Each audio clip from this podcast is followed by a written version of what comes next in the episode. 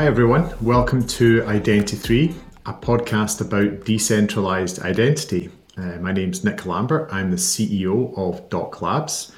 I'm very pleased to be joined today by Marc Minnee, who is the CEO of Ovrhd. Thanks for hopping on with us, Marc, really appreciate your time. Thanks for having me, Nick. No problem. And also we have Francisco, who is head of content at Dock on the podcast as well. So thanks for jumping on, Francisco. Hi, Nick. Hi, Marc. Hi, everyone. Yeah, so we'll get straight into it. So Dock has been working alongside Marc in kind of different forms for a short time now, and we thought it'd be great to bring Marc onto Identity3, really to talk about his experience and how they see the world of identity. So Marc, maybe you can kick us off. Can you let us know what, from your perspective, what is self-sovereign identity? Yeah, well, to me, it's more like a statement or a movement than there's actually a definition around that. For me, self-sovereign identity is being able as a person to,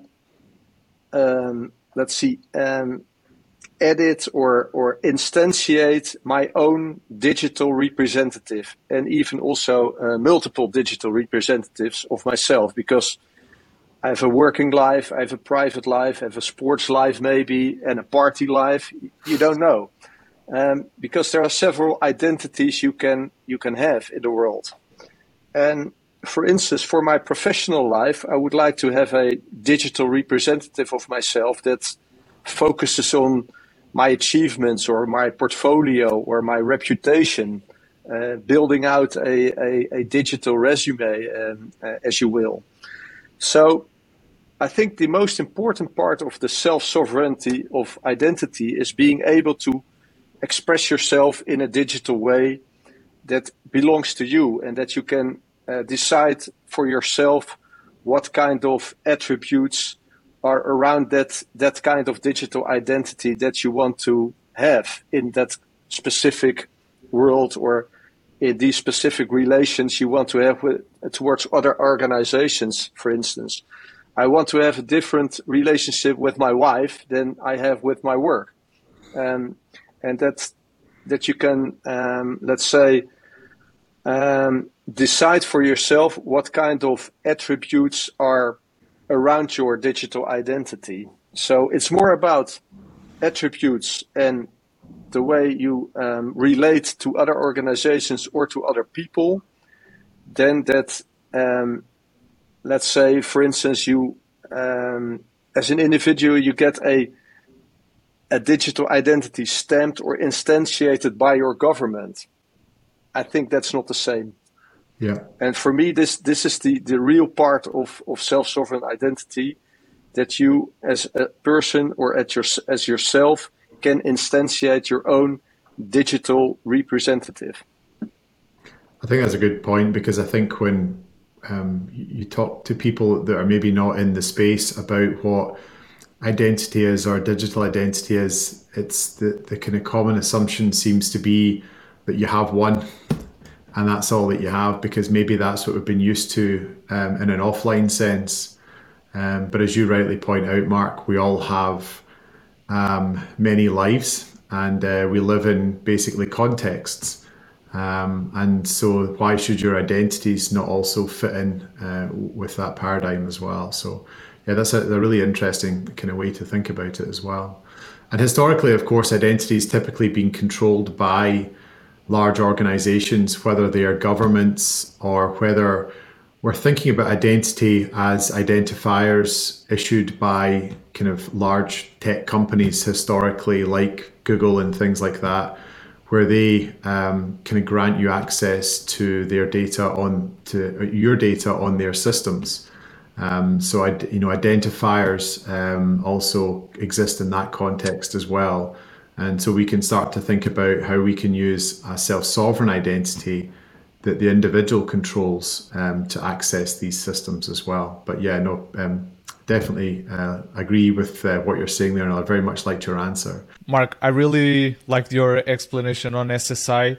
For someone who's never heard of SSI, what does it look like in the everyday life? Let's say I have with me right now a digital identity based on self-sovereign identity principles. What does that look like and what can I do with it?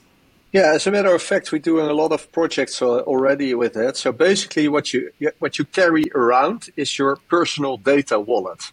Just like you have already a wallet on your phone, like Apple Pay or Google Pay. About tickets are already in your wallet. If you an Eventbrite ticket, you can save in your wallet at your smartphone. Basically, it's the same procedure. You hold a personal data wallet. And what that means is that you collect your verifiable credentials, so credentials being issued to you by another organization or by your friends, could be equally valid.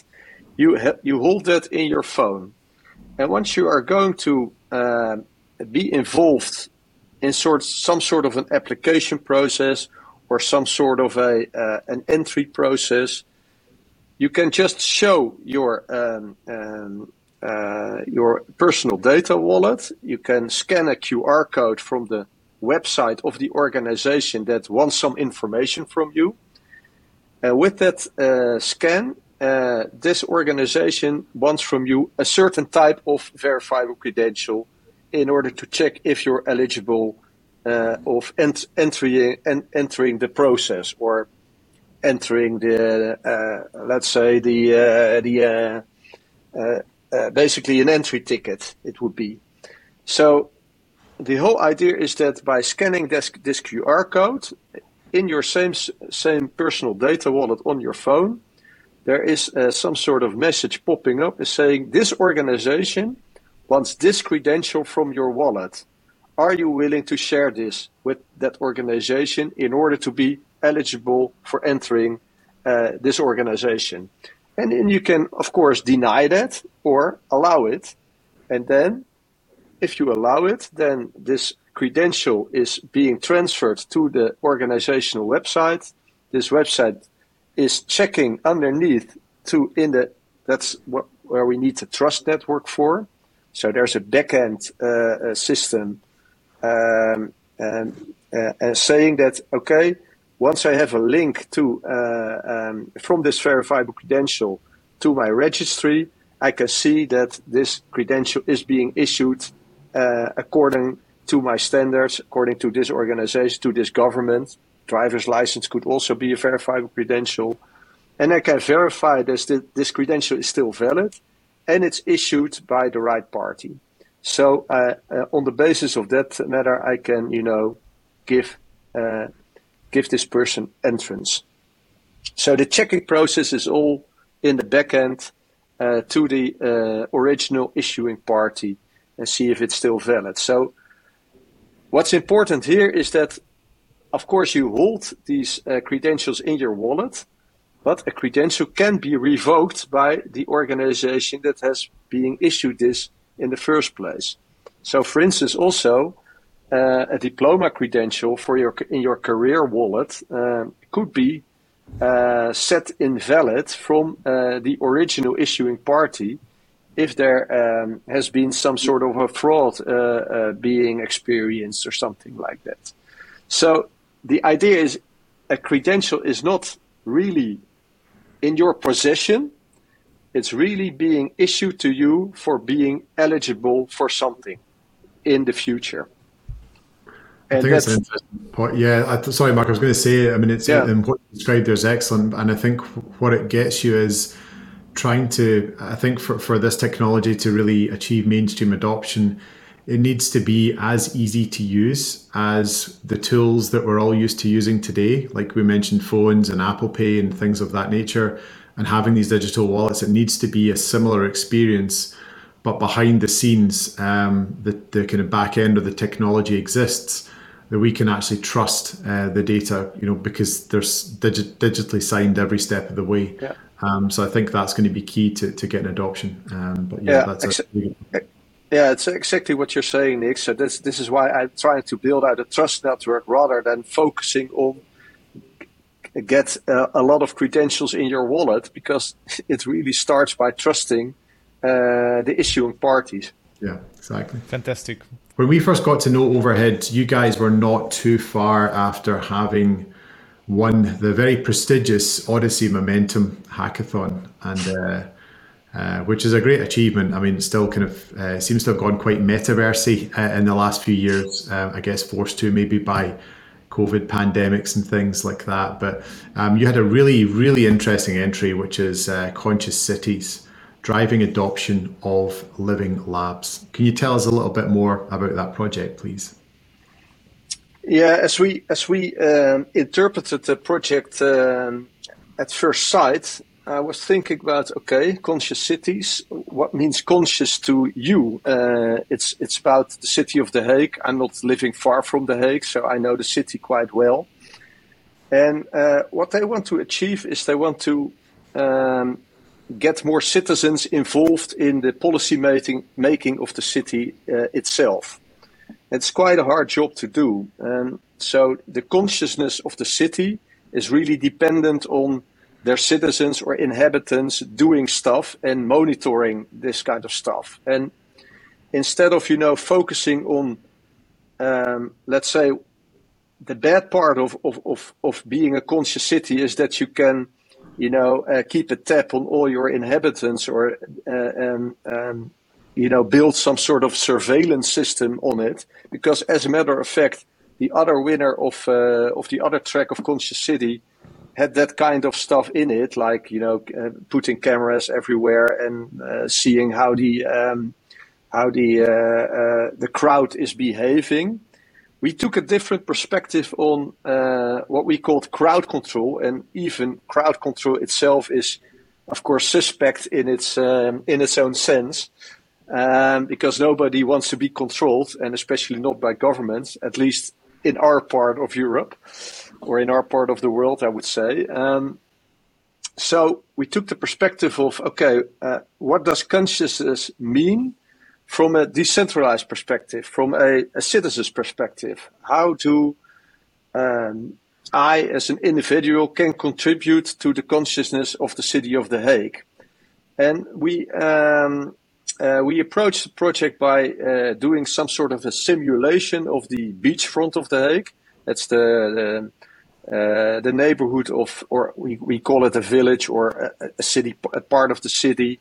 It's called Scheveningen. It's a famous beach resort of The Hague or of the Netherlands itself. And we said, okay, there are lots of activities running around, so maybe we can simulate some sort of a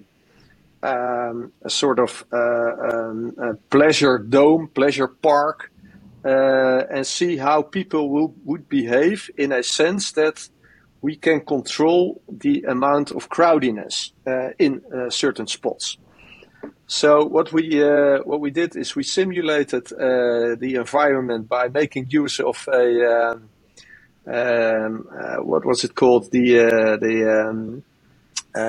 Roller Coaster Tycoon 2 game. So we made a whole. We had quite a great UX guy in our team, and so we would like to simulate what would happen if you can perform crowd control by incentivizing people individually by giving out tokens, because we are all, of course, blockchain oriented, and maybe do some sort of a combination of verifiable credential, the self-sovereignty of identity, and tokens. For instance, if there is one place that is very crowded, then you can maybe, you know, incentivize people to go away from that spot by raising prices, raising ticket prices for that part of it. Crowd control is does have a very negative connotation. Because it's, you know, it's related to surveillance state, that kind of stuff.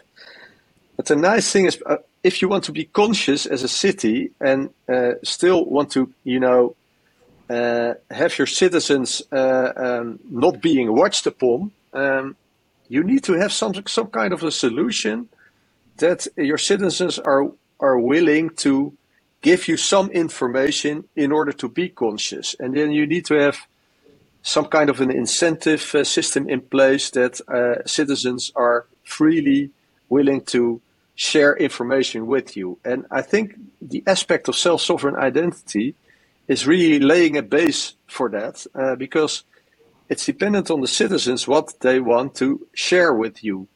And if you, for instance, every process or everything, every transaction-related process you can think of, if you ask permission from your citizen, okay, can I have this piece of information for you because then I can improve my service to you? I think citizens are willing to give that to you, as long as they know that what you are using it for. And the main part of self-sovereignty is about letting the user or the citizen decide if they want to share that with you or not. And this seems like, okay, then I don't have enough information from my citizens, but if you think this through, then I once said this at some sort of a webinar or some sort of a presentation I held for privacy officers in the city of Amsterdam, so a big city.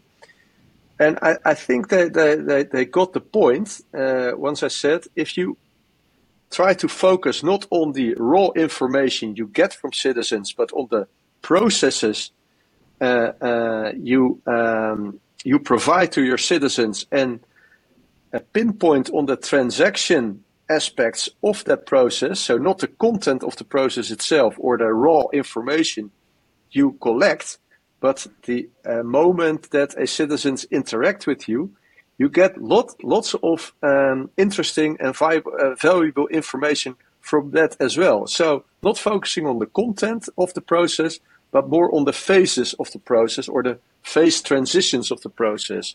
Okay, a citizen is applying for this. A citizen is being eligible.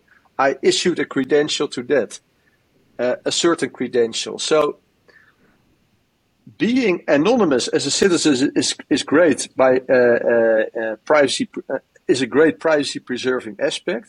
So as an organization or as a municipality, you shouldn't focus on keeping all that information from that citizens with you, because you have all sorts of risks involved, like, you know, data leakage, etc. It's also not allowed by GDPR standards here in Europe. But instead, focus on the transactional information. I think you get much richer information, which is also privacy preserving. So basically, this is my 2 cents on that matter. Could you also maybe just, because we talked a little bit about self-sovereign identity at the start, Marc, and you mentioned there kind of starting to add in tokens and or kind of as verifiable credentials. Would you be kind enough just to give a very quick kind of 101 explainer as to what verifiable credentials are, if some of our listeners haven't caught up on that yet? Yeah, sure. So a verifiable credential is, as you say, a credential that can be verified. And what is a credential? A credential is a kind of claim or a statement that some other guy or organizations is saying about you. So that's the main part. What I think is what the value is in a verifiable credential, because I can say to you, Nick, okay, I can verify that Nick is a great guy, something like that. But who am I to say that Nick is a great guy? It's more important that some sort of an organization or some sort of reputationable organization or guy will say that, hey, Nick is a great guy. So this is something about trust, about reputation, about other people are saying about you. So what that means is that if you can get some sort of a credential from the city of The Hague that I'm eligible to go somewhere or to participate in some sort of a project that improves the neighborhood, then this credential has a certain value because of that organization, like the city of The Hague, is saying about me.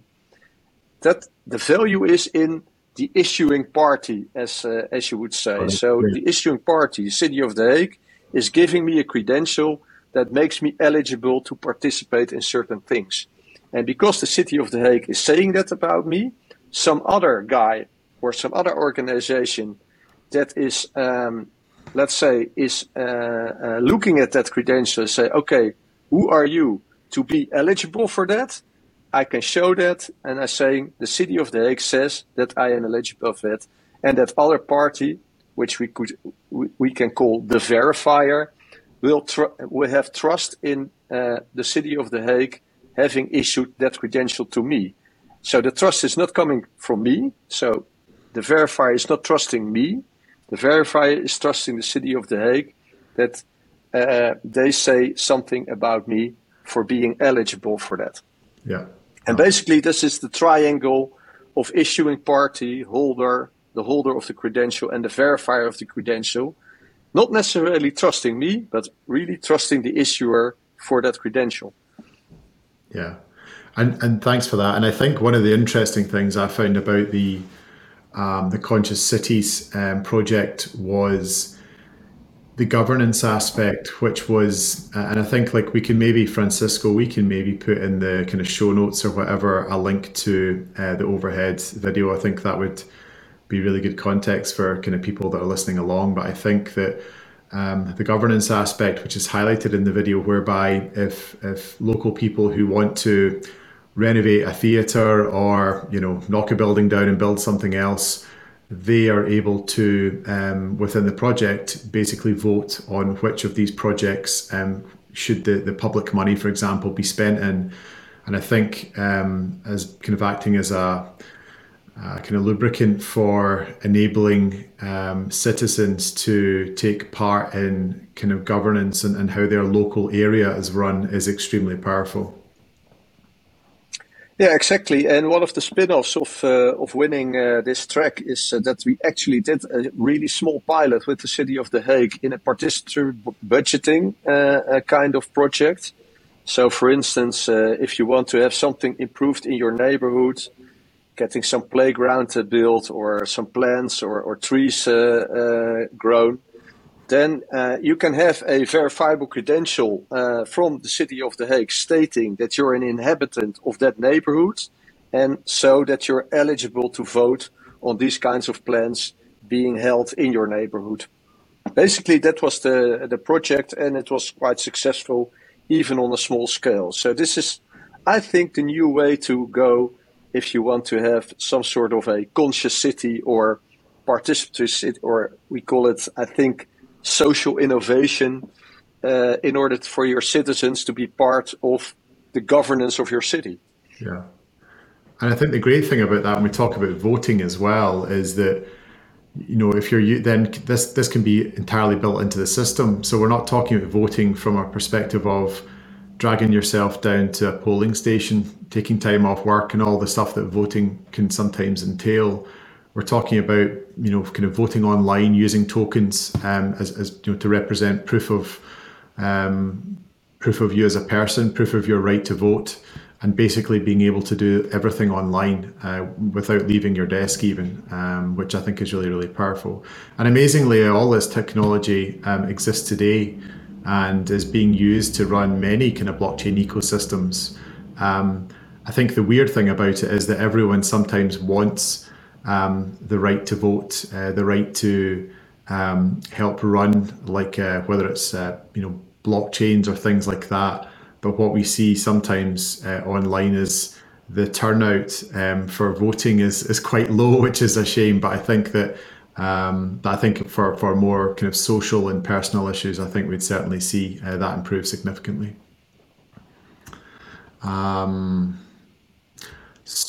And I think what other kind of SSI, so self-sovereign identity or verifiable credentials, use cases are Ovrhd interested in? I've gone, you know, really explained the Conscious Cities one well. What others are you looking at as well, Marc, alongside that?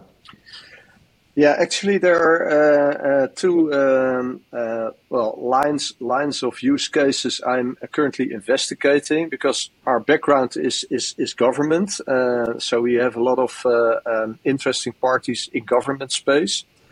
One of them is the Dutch Education Execution Agency. That's responsible for registering diploma certificates of official Dutch but also international schools and universities. The main use case, is that then for students? So they would reach some academic attainment, and then the university would then issue the whatever credential they attained out using a verifiable credential. Yeah, this is currently what I investigated this part already 4 years ago when I was first entering the space of self-sovereign identity. We made quite an impact with that. I was manager of the innovation lab over there, and we made quite an impact with this use case. So I think we have to expand on that. And I also wrote an article on that on Medium. It's called Decentralized Micro-Credentialing. So what do I mean by that is micro-credentialing is about not just, you register your diploma after 6 years of school or university or something like that, and then you have a credential stating that you earned a diploma. What you see right now, and even also in lots of people are freelancing now and playing part in some sort of a gig economy. Like, going from gig to gig and doing all kinds of studying besides or next to that. So what you see happening is that lots of people, even my boys, are just not even thinking about, am I going to spend 6 years in school right now before I'm even going to work? No way, I'm going to work for myself, or I'm going to uptake freelancing. But still, of course, you need to have some sort of credentialing in order to, get eligible for doing such a project. So this is where micro-credentialing comes into play. What I mean by that is you just, you can enroll in some sort of a online course from Udemy or Coursera or what have you. You can earn after 3 months or something, some sort of a software engineer, introduction to software engineering or something like that.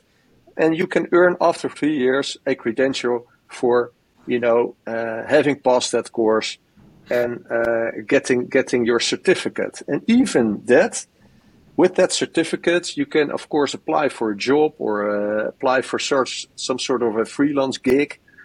And I think we are seeing this more and more happening. So what I'm trying to investigate now is, how can we, of course, I'm working with lots of governments and municipalities and execution agencies, government bodies, next to central government, to build out a career wallet for people that are, in the social benefit spheres, that are not they don't have a university diploma, they don't have higher education, but they do have skills. So we are going to build out some sort of a skills passport based on verifiable credentials by, uptaking a course for 3 months, being a welder, being a carpenter, that kind of skills we really need right now, because our labor market is really, grinding to a halt, because a lot of people are actually retiring right now. So we really have quite a lot of pressure on the labor market right now. And I think one way to, come to a solution for that is building out digital resumes, which consist of smaller verifiable credentials or micro-credentialing. So this is one line of inquiry. And the other line has more to do with supply chains of governments, because that's, it sounds a bit like a contradictory. Do governments have supply chains? Yes, they do, because you want to apply for some sort of a service, or you want to apply for some sort of a social benefit in labor and income spheres, or social benefit spheres, social welfare, I should say.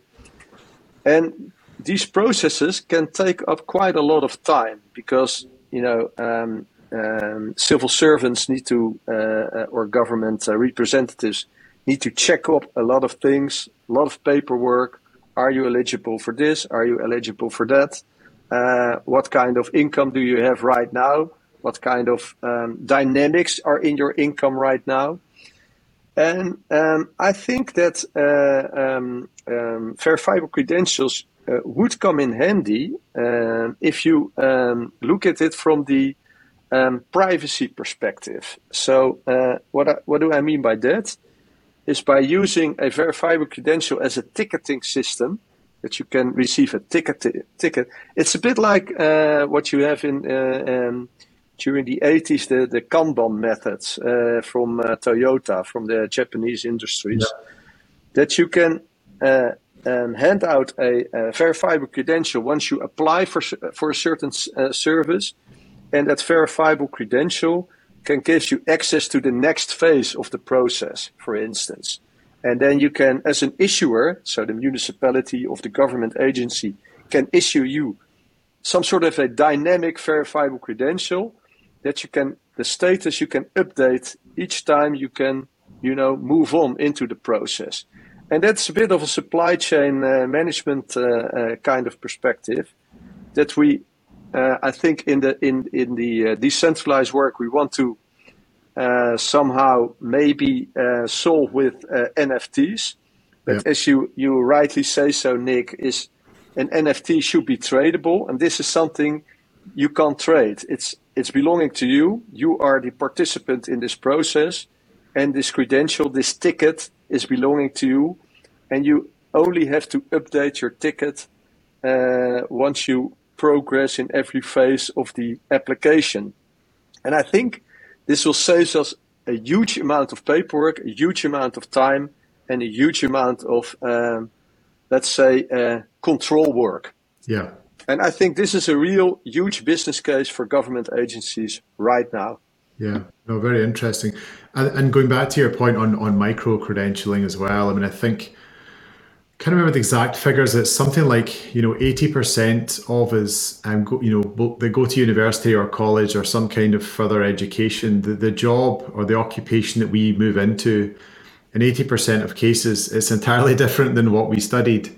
And I think like the notion that we would go off and we have one career and we go and we study that thing for 4, 5, 6 years, whatever it is, and then that's the entirety of what we work on for the rest of our lives is, you know, that really very rarely happens. So I think having something like micro-credentialing that allows, you know, particularly young people as well, like to dip their toe in the water to understand, is this something that I want to spend a large chunk of my life doing?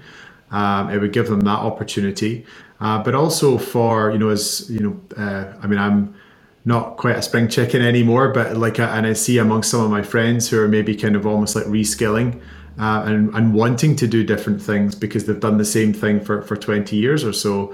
You know, micro-credentialing gives them that benefit as well, where they can go and do something, not necessarily for a really long period of time, but they can come away with some kind of academic achievement that's demonstrable, that they can give to a future employer.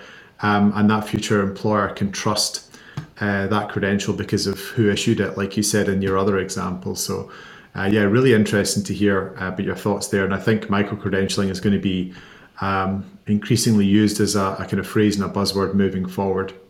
And of course, the supply chain use case is really interesting. And sometimes when you hear about supply chain being used with verifiable credentials, it's often within the kind of logistics side of things as well, where it can protect like high value goods or things like pharmaceuticals, where the exporter or the ultimate recipient of the shipment can know who, you know, where the goods were manufactured, you know, what was the country of origin, and you know, which logistics firms were involved in moving that shipment. and they each digitally sign the credential, and each shipment will have its own credential. And with each of the kind of spokes in the supply chain, each signing off, when the recipient gets that, they can very quickly understand exactly where that shipment's been, where it was made, and who's handled it. So that's another really good use case for it as well. But yeah, definitely kind of use in on the social side, like you mentioned, is super useful as well.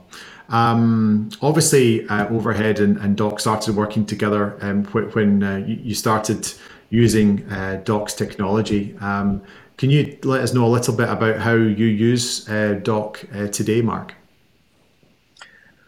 Yeah, as I mentioned, I started out investigating blockchain solutions. I think from 2016 on, and I saw all kinds of use cases for blockchain happening, and it's really not really taking off because it's quite complex, as a matter of fact. And you have quite a lot of technical stuff to handle. So for most of the people, it's not ripe yet to use. So what I was looking for was back in the in 2018 when I was working with the Dutch Education Execution Agency. Was okay. Are there simple tools to use to hide all this complexity of private keys, consensus mechanisms, that kind of stuff? But really, can I trust what I can show you, and is that digital verified or something like that? So I came across at the time Uport. Uport is an Ethereum-based wallet, which holds some kind of digital credential. It's a self-sovereign identity solution. I also looked at other solutions like Sovereign and that kind of stuff. And I thought, I think Uport is quite user-friendly. I'm not sure what it's. I think it's rebranded right now, but you also want to have some sort of a handle on. How does the whole back end of this framework is being handled, and Ethereum is on a public blockchain. It's not that fast. It's also the gas costs are quite high. So gas is of course what you need to pay in order to get some sort of an algorithm at the back end doing work for you. Calling out some sort of smart contract for you. So I was looking at other kinds of architectures or solutions for our self-sovereign identity use cases. And I think one of my team members came across Dock and he said, this is a solution that is really quite easy to follow. Quite easy to understand. It's also built on a modern chain. It's on a Substrate Polkadot chain. And it's proof of stake, which is for us a very important property of blockchains because Bitcoin, Ethereum are proof of work, not that quite resource intensive. And proof of stake is a better model. And also modern blockchain, higher transaction throughput, that kind of properties, which are very interesting. On top of that, I was investigating Dock once. My team member said, "Okay, we have to really look into that." And I started. I noticed that how the way you build up you build out your API with communicating to the blockchain, to the backend. Is really, really straightforward, more straightforward than other solutions I came across. So this is why where we put our money on. Let's go ahead with Dock. I think we also run a validator or two with your ecosystem. Totally. And on the other hand, we still have clients that are really reluctant to use public blockchains, and it's really easy, to start out with Dock. on your private blockchain, on, as you will, on a consortium chain. If you, you know, run a few nodes with organizations you trust, and especially for government, this could be a selling point. So this is why we use two kind of flavors, as you would say. We use a private chain for our government projects or our government pilots. And we can, of course, use the public chain for organizations that are more willing to, you know, get the scale and get the scalability, the scale they need, as a matter of fact. Efficiencies, yeah, that you would get. Yeah, I think that's interesting. I think that shows the versatility of blockchain. It's not one blockchain to rule them all. There's lots of different flavors, like you say.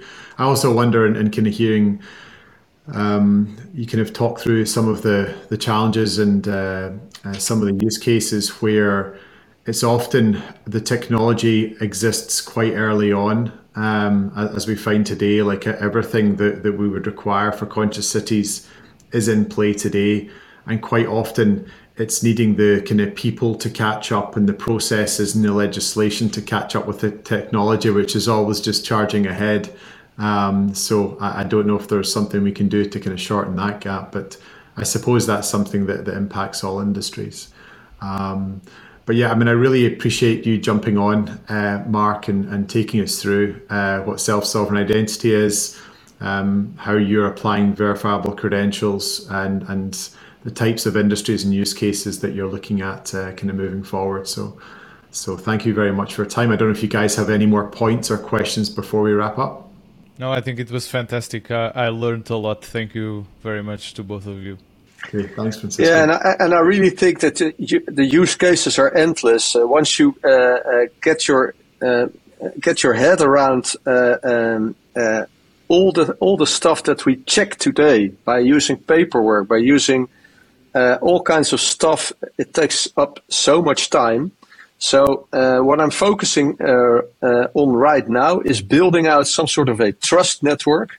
So organizations building out nodes, or maybe using nodes that they trust, in order to, you know, get this network up and running, because the value in the credential, as I said in the beginning, is lying in the trust of the issuing party. So if we have lots of issuing parties, and we can build out that from a government perspective, from within a municipality, from within central government or something like that, you know, build that network out to other parties willing to join that trust network, because then we can trust each other's credentials, and then we can speed up a lot of checking processes. Yeah, here, long, and I hope we get to that point very soon. But thanks again for jumping on, Marc, and thanks, Francisco. Catch you guys in the next one.